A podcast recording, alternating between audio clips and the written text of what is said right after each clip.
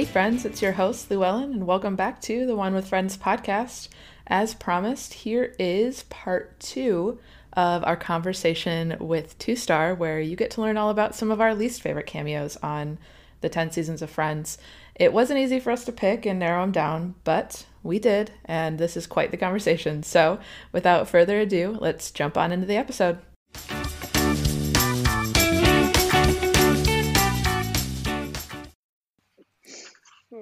So what about your worst ones, Llewellyn? Have you got any thoughts on the worst? I don't know. I've never been a Charlie Sheen fan. So as far as Phoebe's, like, I feel like Phoebe had a lot of boyfriends throughout this whole series. And he definitely wasn't one of my favorites. It's been a minute since I've seen those episodes, but they just, like, he did just kind of come out of nowhere, didn't he? He did. Yeah, because he was what, an old sailor that just, like, shows up out of nowhere. Wasn't he like his submarine boyfriend or something? Yeah. When you say he was an old sailor, that sounds more like a sort of somebody who would sing a sea shanty than. Yeah. He is on my list of bad cameos as well. Yeah. I think that's not a good great performance. It's he was probably this might be libelous. We might need help from Beth from California. Maybe he was on all kinds of drugs when he did that. But well, it was kind of a very basic performance, wasn't it? Mm-hmm. I think it's established in fact that Charlie Sheen took quite a lot of drugs. I don't think that's a contentious thing to say, but at that point, maybe, I don't know. But maybe just the itching got to him and it made him go a bit crazy. Maybe. But yeah, I think that's a good shout. I'd forgotten about him actually, but yeah, he was very bad. Mm. Right. See, I have Richard Branson on my list of bad cameos, and I don't know if that's quite a UK-centric, just because we know he's an awful person. He's a very, very terrible person, yeah. What did he play?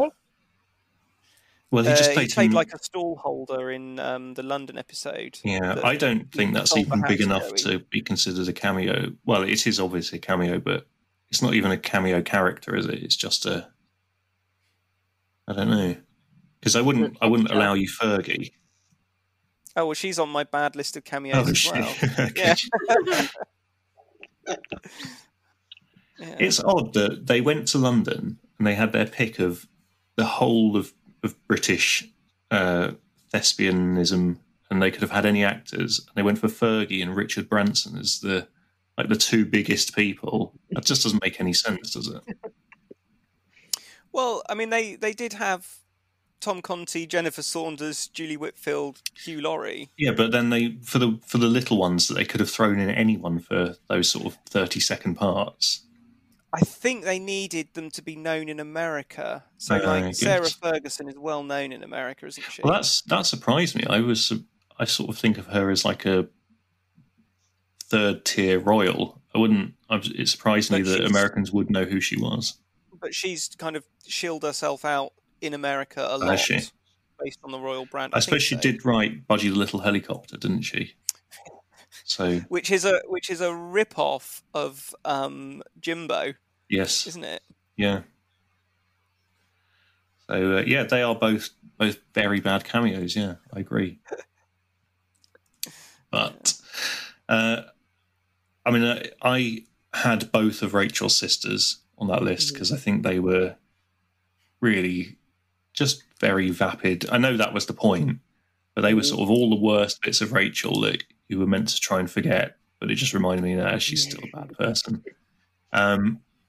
But absolute top of the bad characters, and Chris is going to back me 100% on this, is Tag, Rachel's boyfriend, who was her assistant, who she sort of very inappropriately groomed at work, and the abuse of power. But he was completely uninteresting as a character. I can't remember anything about him apart from when he was playing on the scooter. And that was only funny because of Joey. Yeah, he was pretty flat character for sure. I think the thing that didn't work is it just wasn't a very believable relationship. It wasn't a very believable plot line. And I think similarly to Charlie, is it just didn't really seem like that setup and those relationships, they didn't make sense, and so it didn't work. But Tag was the worst. Mm. It was just the worst. Yeah. Is this the controversial subject? I think we should launch into it. Our fan theory. Yeah. Okay. So fan theory. Okay. Yeah. So one of the interesting things about Friends is for a series set in New York City that went across the time of 2001 and in particular the 11th of September 2001, they never address that. I mean, they have sort of little nods to it with after that they would wear FDNY t-shirts quite a lot, and Joe and Chandler suddenly got an American flag in their apartment. But apart from just a very small end credits card saying this is dedicated to people of New York, they never addressed it, and in script they never addressed it. And we think that's they either live in a parallel universe where 9/11 never happened, or and what we like to think of it as is Tag is sort of there as the personification of 9/11 because he's just so awful and he ruined everything. But Tag comes in before 9/11 happened. Well, yeah, we worked this out. Then we started to think, was that foreshadowing? Yeah, because they knew it was going to happen. In which case, oh gosh, are they in some way responsible? Could they have stopped it because of Tag? I mean, who knows? And who's to say that Tag wasn't the sort of the final straw for Al Qaeda?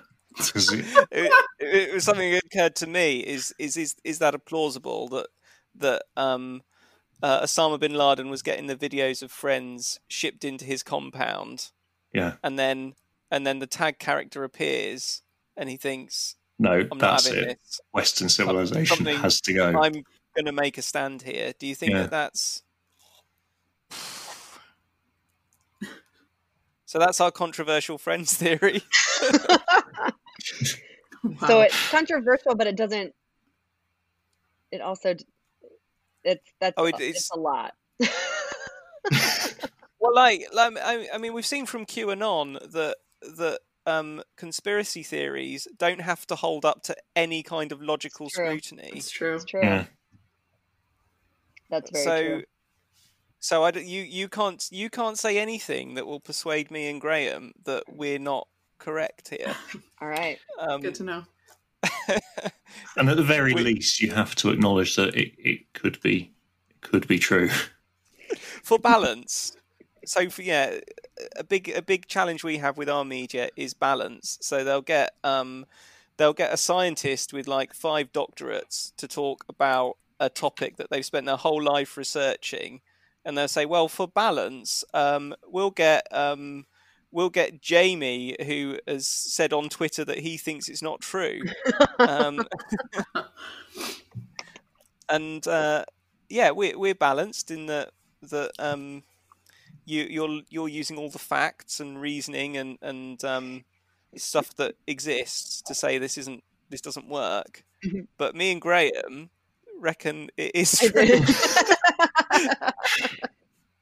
And this is important with the balance debate in the media, both of these opinions should be equally as valid. Yeah, we would have to be given equal footing on the BBC. I do think it's odd, though, that the terrorist attacks in 9/11 are not acknowledged because it's set in New York. And if you're living in a city and something like that happens, mm-hmm. you're going to mention it, aren't you? I heard somewhere that they had. I was trying to find it because I remember seeing a fact, like a behind the scenes fact about that very topic. I just can't find it. I think they had an opening scene recorded or part of an opener, and then they decided not to air it, I think. Mm. But I mean, the other thing is if you condensed a week of my life in at the moment, and you thought, well, let's get the funnest half hour, you wouldn't have hours and hours of me spent looking at Twitter and being worried about COVID-19. Mm-hmm. So you maybe would think, oh well, why isn't that mentioned in these half-hour highlights package? So do you think they could get half an hour of sitcom out of your life? I think it would be quite a dark comedy at best. I don't know that enough sort of funny or interesting things happen to make half an hour a week. I mean, I think they would note that it's quite often that, you know, I don't get dressed properly until lunchtime. I am working. I start work at 9, but I don't bother changing out pajamas for the first half of my day. That might be a little. That might be part of it. Do you think? It certainly could be. It's funny to be late to work when you're working from home. Yeah. It's quite a skill, isn't it? The commute was terrible today. So I was just reading like the executive producers and their responses of what happened, because it was about to go into the 8th season during production, and they realized they didn't want to do it. Like, they weren't a topical show to begin with. And so they said that they had the thought of maybe doing like a very special episode of Friends, but instead of trying to portray how distressed the Friends would have been trying to figure out what happened and deal with it, they thought, like, we know what the show means to the audience, and they felt it was more of a comfort food during that time. And so if anything, they should be funnier than ever. And so even though they didn't do the special episode that they had originally thought of, they did, just like Graham was saying, those small visual things to pay tribute to everyone. So even like the notes that were on Joey's door with that whiteboard, they would have some kind of reflection of what was going on in the city at that time on that whiteboard. And the flag they mentioned too, even in the coffee shop. So they said they tried in really subtle ways, just making it like a nod to what happened, but that they weren't going to talk about it just based on what that show really was. I think that's a plausible explanation, and it does make sense that you would want to keep it light and a nice time. Yeah. For a sitcom. But also, me and Graham know the truth. Mm. So I don't see how tonally they could have possibly addressed it and not made it a completely different show. Yeah. And apparently Lisa Kudrow is credited with saying that, like, people would stop her either on the street or just in her, like, you know, living daily life, and like thank them for the show because of like it was like the only humor like at the time. And so I think they probably made a good call, because I think you're right, Graham. Like, how could you possibly address something on that large a scale without revamping the last, you know, that whole 8th season while you're already in production? That would be tough for anybody. I mean, we're using it as a comfort food version of television now. Yeah, 25 years later. Well, right? And they haven't mentioned COVID-19 at all, have they? Which is another massive plot hole. Yeah, how dare they? Yeah. They didn't. That's funny. What surprised me really is that Lisa Kudrow wasn't stopped in the street more often and asked, why didn't you stop them letting Tag be in this series? Because, yeah, I mean, all of the 6 of them, anyone could at any time have said, I'm not doing it. I'm not, like, they must have had table reads. They must have had all of these sort of writer sessions where they were discussing it. And nobody said, I mean, Chandler obviously will let him off the hook because I don't think he was fully there at that time, was he? He was off. Yeah, he was. Yeah, seasons 3 through 6 were a blur to him. Yeah. But yeah, no one stopped him. Just going back to what you said at the beginning about having a break in between seasons, would if you did that, would either of you have developed a drug problem over the summer and then come back sort of having gained 50 pounds? Because you can tell which season it is just by looking at Chandler's face really quickly. Uh-huh. Yeah, he gets like, he's like pretty normal, then he gets like really skinny, then he starts to bulk up again. And then between that one episode where he's wearing that red shirt and it's the season finale, and then the very beginning of the next season, it's almost like a continuation of that same scene. Yeah. But then he like loses 50 pounds, it looks like. And he's... It's like he had a twin. But... It was crazy, yeah. When you're watching them side by side in a row, you're like, whoa, you know, it's different. Yeah, there's a lot of episodes where you look at him and you think, that's not a man who's very well. And, yeah, for sure. But I mean, yeah, go ahead. In his defense, if somebody gave me that much money for something that I wasn't that good at as my job, then I would absolutely go off the rails immediately. If somebody was giving me $1 million an episode for this podcast, I would be a mess. I'm not sure you would be. I think you'd think, oh, that's nice. No, I'd go. Yeah, I probably would. I'm probably boring enough that it wouldn't. What would you do? You just think, oh, I'll put that in the bank, and that's good. Watch interest grow. Yeah. I wouldn't pay some. If I was getting $1 million, I think I could pay the whole thing. You'd get taxed. You'd get taxed on that. Yeah, that's true. I'd like to look for loopholes. I'd invest in accountants. And find ways to not have to pay any of that tax. Mm-hmm. Awful tax. Donate. Chris is going to be very upset by that because he loves tax. He loves paying tax. It's his favourite thing. He is a socialist. Yeah, I am. I love paying tax and thinking about it helping people. Mm. Well, I mean, I like paying tax under a government that is competent and is spending it wisely. That's not how it works. You don't get to choose. You don't.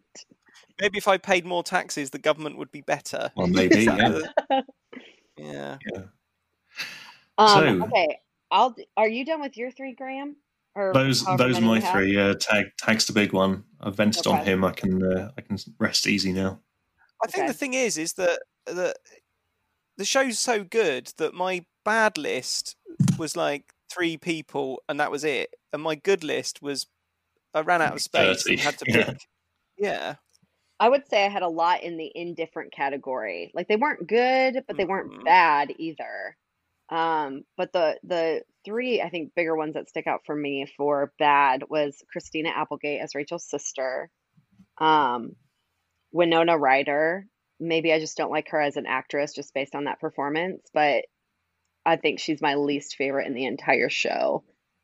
And then I would say either Salma Blair or Helen Mirren are 2 of, like, I don't really like their performances either. You're going to have to help me out on both of those. Okay, Salma Blair was Chandler, when Chandler's in Tulsa and away from Monica. She's the coworker that tries to, like, make an advance. And then Helen Mirren is back with Monica, cleaning the house, and Monica thinks that she's stolen her jeans. Okay, yeah. So I don't know if it was more of, like, it's just a boring plot point, or I don't know if it was Helen Mirren herself. It just wasn't my favorite all around, I guess. Well, I think with Salma Blair, it's interesting what Chris says about, or it was you that said that, wasn't it, Chris? They're nearly all men, the cameos. And when you do get a woman cameo, they are very two-dimensional. And her character was, oh, here's a slut who's going to tempt Chandler, and that's it. They didn't need to develop it beyond that in any way. Yeah. Whereas Brad she stole a ham from someone's office party. Well, that's even worse. She did. How was that in her defense? Yeah. I'm not sure it was. That was more interesting than. Yeah. But and yeah, the maid who stole the pants. I mean, she didn't have any agency as a victim of sexual harassment, did she? No, which isn't great. Yeah, but yeah, they are both. I mean, I would say they were both forgettable because I couldn't remember either of those, and right. I had no idea either of them were recognisable actors. So yeah, that's not a good start, is it? I would also say, I know this is like a fifth one, but Jennifer Coolidge, I feel like every time she plays any sort of character, it's always the same character that she plays. She was Monica and Phoebe's old friend that's coming into town. With the British accent. Yeah, and she's got the long blonde hair, and she's just... Yeah. But she plays that character in other movies and stuff that I've seen her in too. In the other movies, they make more sense in context, but in this episode, I was like, okay, this is just Jennifer, the same Jennifer Coolidge 20 years earlier. Yeah. I think the only thing I could name her from is being Stifler's mum. I don't think I could think of anything else that she was in. She played in a movie called Cinderella Story with, was it Hilary Duff? Is that it, Llewellyn? Yeah. And Chad Michael Murray, yeah. Yeah, she was like the mom. And she is the exact same character. Exact same. Okay. So those are my leasts. I've thought of another one. Ben. I think Ben is just an irritating character. Cole Sprouse. Well, that's why Ross wants to get rid of him. That's why Ross refused. That's why he severed all contact after they had Emma. Yeah. So I've got another child. I never see that first one again. Yeah. Yeah. But I don't know if it's the actor was annoying or the character he was meant to play was annoying, or if children are just annoying in general. I mean, he was Ross's son, so there's that. Yeah, he didn't have a good start in life, did he? No. I'm thinking in particular of the where Rachel teaches him all the tricks. Oh, the prank episode, yeah. The prank episode, which is quite good, but it just... Well, that's one of the first episodes where we actually see Ben, like, as a character. That he's not like a toddler. Right. Right. With a horrible bowl cut, haircut.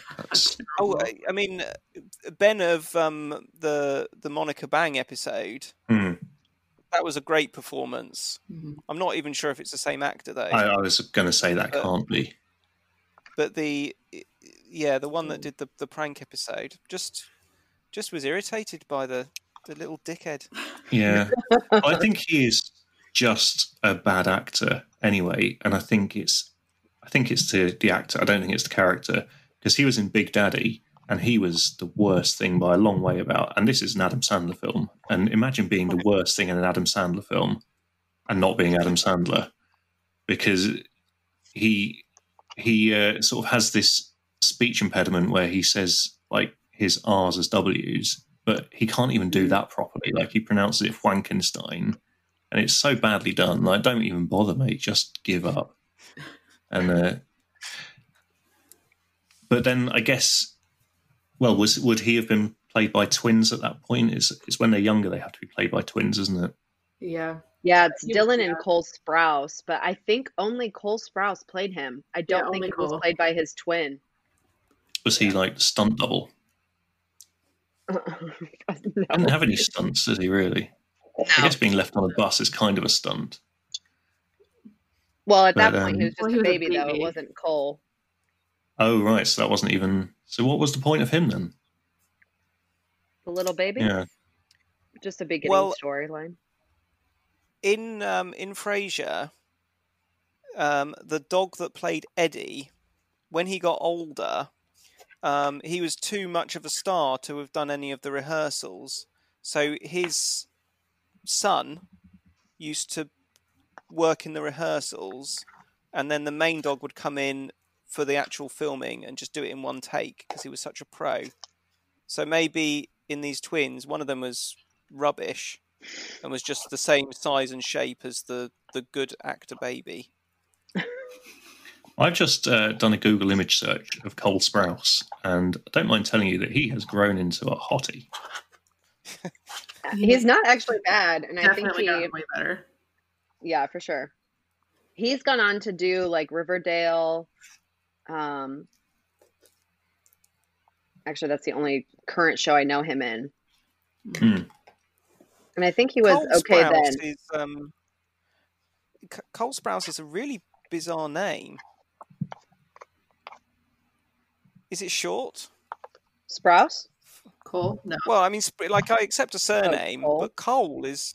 No, Cole, you get loads of Americans called Cole. I used to know an American called Cole. Didn't like him, but that's beside the point. Right. Yeah, Cole. I think it's Cole just together, Cole Sprouse. It's... Cole, but we have people called Cole in this country. We have Andy Cole, Joe Cole. Well, that's a surname. Ashley Cole. So do you know anybody with a first name of Cole? Yeah, loads. How many? Every third person on your street. That's 7. You know, 7 Coles. Yeah. There's Cole Robertson. Right. Okay. Yeah. What does he do? I used to work with him. Right. There's Cole Cole, which was a bit of a funny story because his parents, didn't think it through. Cole Smith, 2 Cole Smiths, in fact. Yeah. 2 of them, right? That's helpful. Yeah. How many did I say? 7. And then, 7, I never found out the other surnames. We were on first name terms. I didn't need first name terms only. Okay. Didn't need to know. One of them actually didn't have a surname. He just went by Cole, like Cher. Oh, okay. I like that. So, yeah. But yeah, very, very common name. And what the hell is Chris? Was that short for something?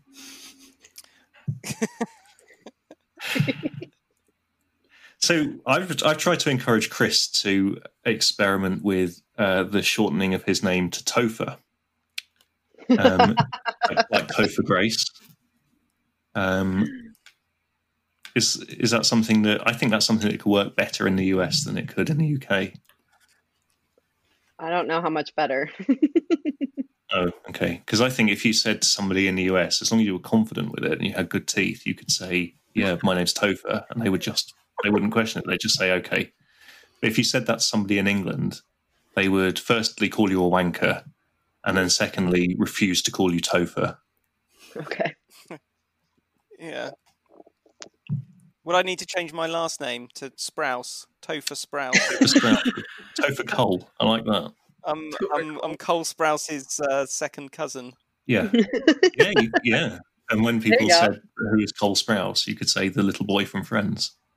I'd say, okay, why are you telling me this? No. Well, I think we've kind of gone through them, haven't we? But on the whole, I think we're in favour of cameos and supporting characters. I think we've this scientific research we've done tonight has shown that they're more good than bad, and that's important. But Tag does count as about 7 on the bad list because he's so bad. Mm-hmm. And David, I think, counts as 3 on the good list because he's so good. So, swings and roundabouts. It depends if we're scoring this in Fahrenheit or Celsius, really. Though, right? Yeah, I guess it does. Yeah. What did you guys think of? I'm thinking of pretty strong cameos, but they're also like, I don't know, like Freddie Prinze Jr. when he was their nanny. Oh, yeah, and it highlighted Ross's toxic masculinity, didn't it? Yeah. Mm-hmm. And then John Stamos, too. John Stamos, I just watched that episode yesterday, and it came up at the end saying, saying this person was played by John Stamos. And I think that's the first time I've ever realised who John Stamos was. What character is it? It's just a name I knew. He's the one that Chandler invites over because they find out that obviously Monica can't have kids, and so they want his sperm. They want his sperm. So it's an interview, a weird interview. But it's a name that I know very well, and I had no idea who he was. And I looked him up, and I don't think there's even any reason to know who he was because he's not in anything big. Certainly not just made it over here. Yeah, Full House was his main thing in America. Mm. It was a TV series. Llewellyn, was that at the same time? Yeah, I think it ended shortly after Friends started. It was early 90s. Early 90s. Okay. So yeah, he was really well known from that because he was like the heartthrob of that series. Yeah, he was. Whoa. Well, you don't know who John Stamos is, and I'm he's like, no Cole Sprouse. Very popular over here. No. So I think the only other sort of recurring part that needs to be mentioned is Janice, and I think she is quite hard done by. I think she gets a lot of stick, and apart from having an annoying laugh, I don't think she does anything. I mean, apart from going back to her ex-husband, but she wasn't a bad person. Mm-mm. She was just very irritating, and I think that's unfair to judge her by that, especially when they're all friends with Ross. Right. True. Right. And the fact that the weird part to me was that she kept coming in and out of Chandler's life in like really quick succession, like at the beginning, and then disappeared for a while. And then she reoccurred and she dated Ross for like a storyline. Mm. And that was really strange to me. And Ross was so annoying that Janice left him. Yeah. Which, you know, is just, it's funny for those of us who, you know, obviously don't like Ross. But yeah, and then we don't see her again until the end where she, you know, is looking at the house that Chandler and Monica are looking at. Mm. I, having watched it sort of a couple of episodes a night and going through and binging it, it really feels like Janice gets overused towards the end. Mm. Because like when they're at the fertility clinic, she just shows up, and then when they're buying a house, and I think when they're getting married, she does as well. And it's sort of three or four in quick succession. You think, oh, they're really milking that. But I guess I didn't notice it at the time because the episodes were so far apart. Right. But I think it was an easy punchline, wasn't it? Yeah, and I think that happens a lot. That towards the end, you just think, oh, what do we know that works? Mm. We'll get Janice in. So saying that Janice kind of deserves a bit more of a mention, who would be your 7th friend? You've got the main 6, but who is number 7 on there? It's a bit like being the 5th Beatle. I think I know what everybody's going to say, and I'll preempt it and tell you that it's not Mike. I will not let you have Mike. Okay, because he's kind of there at the end. Yeah. And there are 7, aren't they? Yeah. But there's one correct answer. Yeah. It's Gunther. Oh. He's the glue that holds the 16. Oh, Gunther. Because I hadn't thought of this question until I asked it. Mm. I think Gunther's a very strong shout. Mm. He's there right from the start. If he hadn't killed Terry and saved Central Perk, then none of this would have happened. Mm. Joey couldn't have gone into Central Perk and shouted Mike. Monica and Chandler would never have got together for reasons that I won't go into because they're so obvious. It's not that I don't have to think of any. But yeah, I think Gunther. I mean, it is Mike, isn't it? It has to be, really. But I know, and that's the hard thing. He came in too late. Yeah. Even well, I think maybe thinking too much about how it ends rather than how it went, because I think it is between Gunther and Mike. I think they both got a pretty good claim. Mm. But then Janice is more of a claim. Does Gunther just have claim because he's like in the background at where they meet? Yeah. But he doesn't interact with them really at all. Well, not that you see, but he's pulling all the strings, isn't he?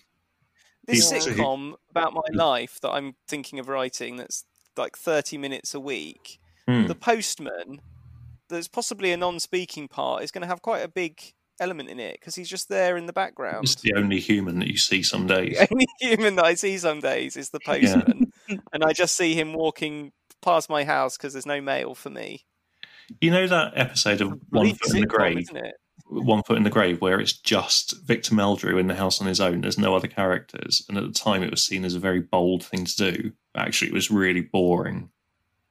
That would be your whole existence. Just you moaning about stuff and not being able to work the video.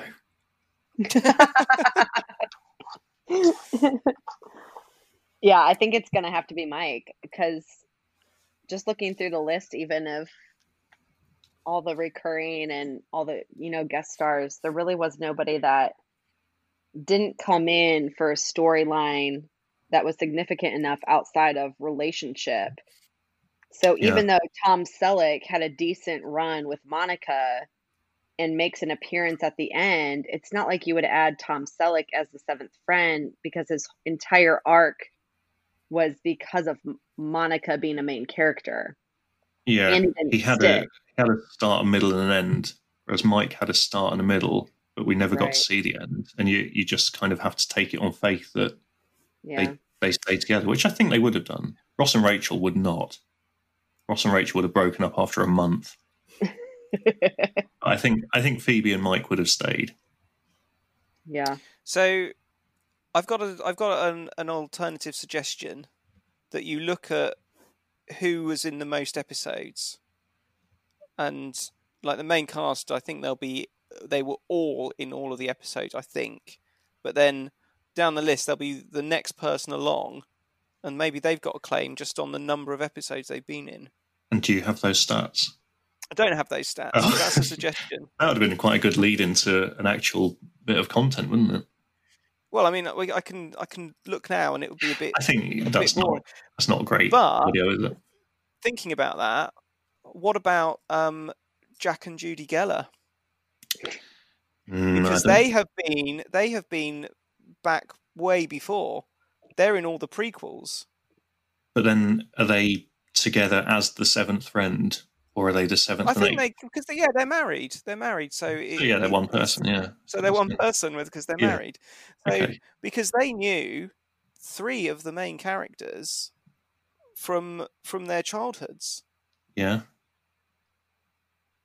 Okay. They appear in a lot of episodes. Okay. I don't know that they drive any storylines forward.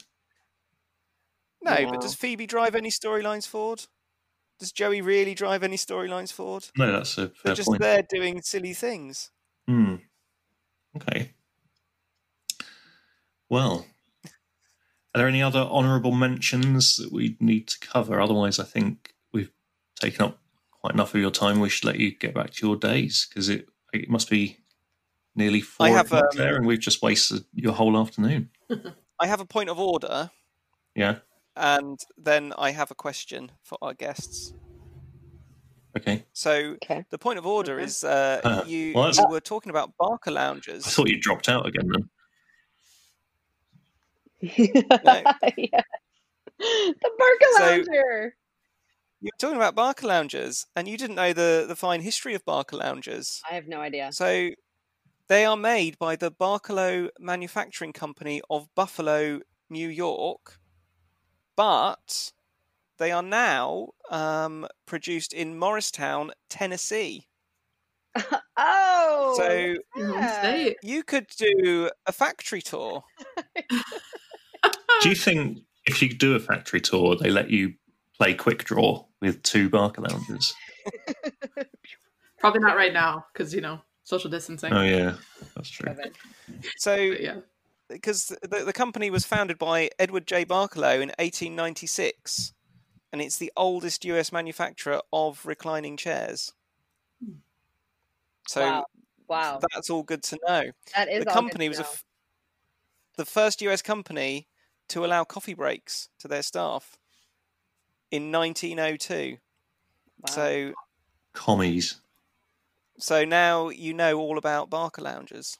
Well, that kind of makes sense with the coffee breaks, too. I mean, we spend, you know, 3/4 of the show of Friends in a coffee shop. So that seems maybe Central Perk is the seventh friend. Maybe. The actual building. That's real sweet. Mm-hmm. Well, in that case, maybe Mr. Trigger is the seventh friend. I would be happy with that. Because if they didn't have working plumbing... then where would they have ended up? Mm-hmm. Yeah. Yeah. It's maybe true. Mr. Heckles was the seventh friend. No. He died off real quick. Mm-hmm. Yeah, but he lives on in Chandler's heart. His old man. It's true. Yeah. Yeah. Hey. So I'm pleased that I've let you know that. I think that's important to know. Thank you. I think it is too. My question. Go ahead. Yeah, my question is, what are you going to do when you've finished talking about Friends? Joey. Oh. That would be. I'm going to go on the record as saying that I won't be listening when you move on to Joey. Because you're over halfway through season 2. You're shortening the years because you're not having that gap. So you're getting through 2 seasons a year. You need to think what are you going to do next, Llewellyn? Well, we haven't thought that far ahead. No, we haven't. Well, The Office has 9 seasons, so that could be the next project that will. She would be getting your time. Host. Llewellyn hates The Office. So what? This Hang on a minute. Brought up. Okay, oh wait. No! I'm actually surprised. Do you guys like the American version of The Office? Yeah. Okay. I do. No. I've heard that it's like we like our version. Our version is the best. How dare you copy it? And that's like final say.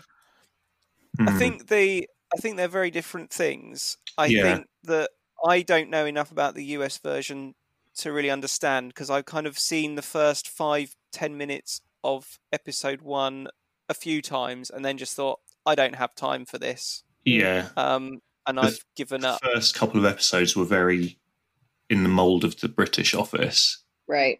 But then I'd say from a couple of episodes in season 2, they really broke away from it.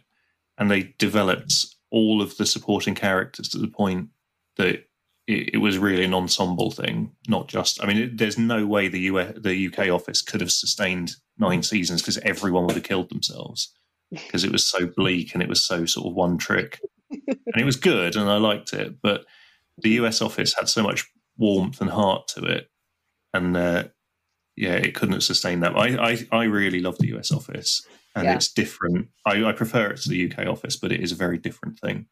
Yeah, okay. I think it's like a good cover version of a song, in that they've taken the material and they've done something different. Well, maybe it's a covers band that started out doing a cover version but then wrote their own material and it turned out it was better. Maybe. And that's never happened, but that's what it is. Ooh.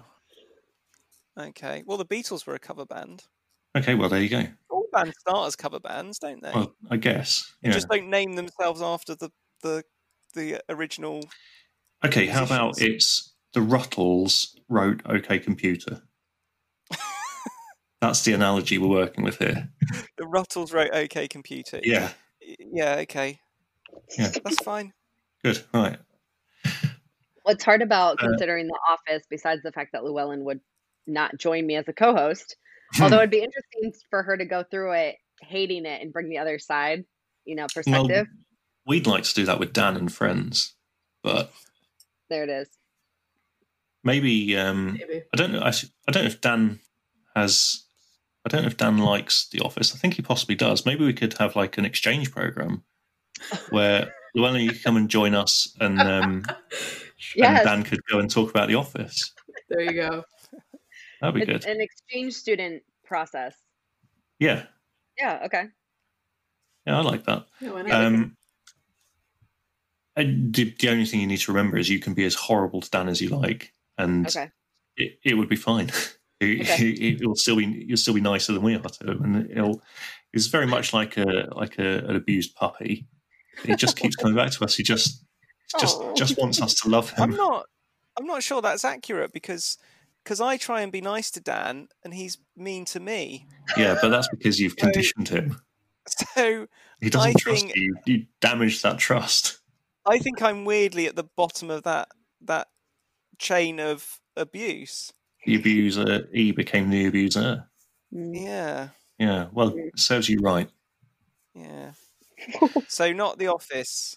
Well, it would just be hard. You've got a bit of time to think, haven't you? You've got the Office ladies who do their own podcasts and they're on the show. So all the behind the scenes, all of the tips and tricks and all the things that you wouldn't get from anybody else because they weren't there is kind of done in this all-inclusive. It's like once someone from the show does it, there's really no room. Yeah. They're kind of more qualified. Yeah. You're going to get the most information. It's like a one-stop podcast. So what about Happy Days? There's been loads of episodes of Happy Days.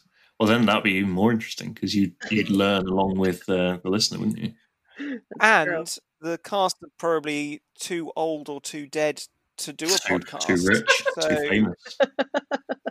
Ron Howard's not going to go back and do a podcast of Happy Days, is he? He's making Oscar-winning movies.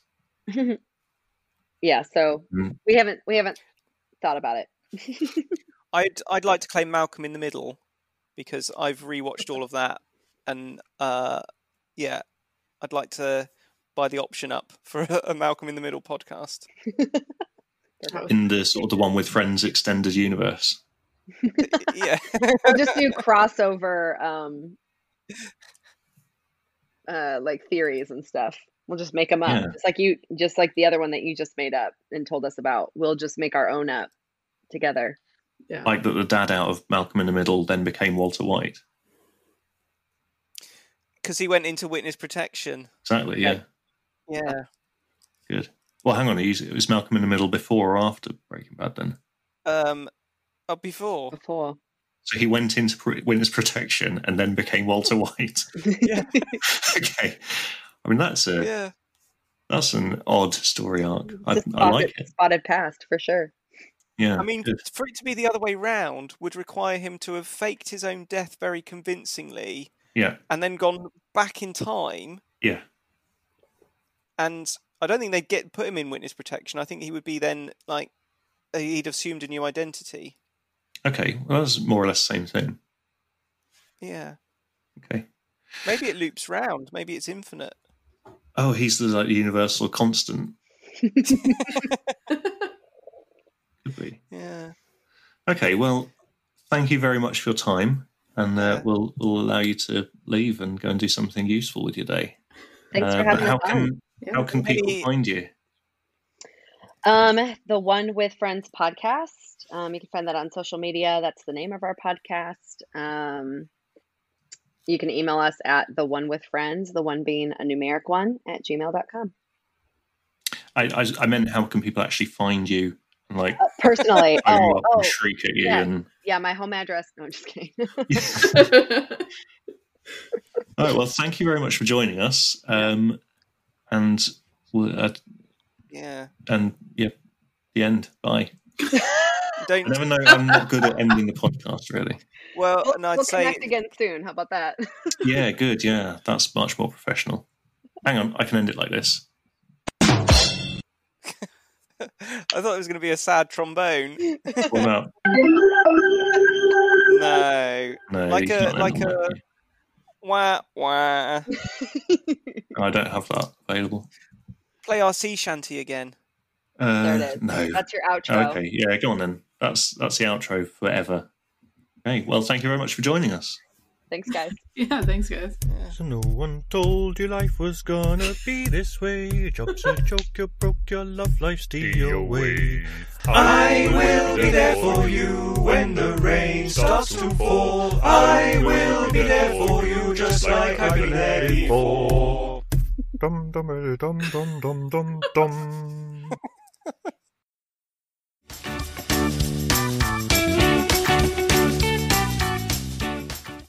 And there you have it, guys, the rest of our conversation with Two Star, where you learned all about some of our least favorite cameos, and you get to hear their fun sea shanty as the episode closed, which was quite hilarious. So thanks for that one, Graham and Chris. Thank you. Who knows? We may have them on the podcast again, especially as it gets closer to the season with Emily, so keep a lookout for that. That probably won't be the last time you hear from Two Star on our podcast. But in case you just want to hear more from them, go to our show notes where we will include all of their info so you can check out their podcast over at Two Star.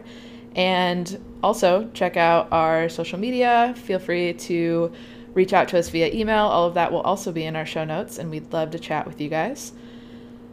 So yeah, next week we will get back into the Friends episodes, and I believe next week we are going to be talking about the episode titled The One Where Drake Ramore Dies.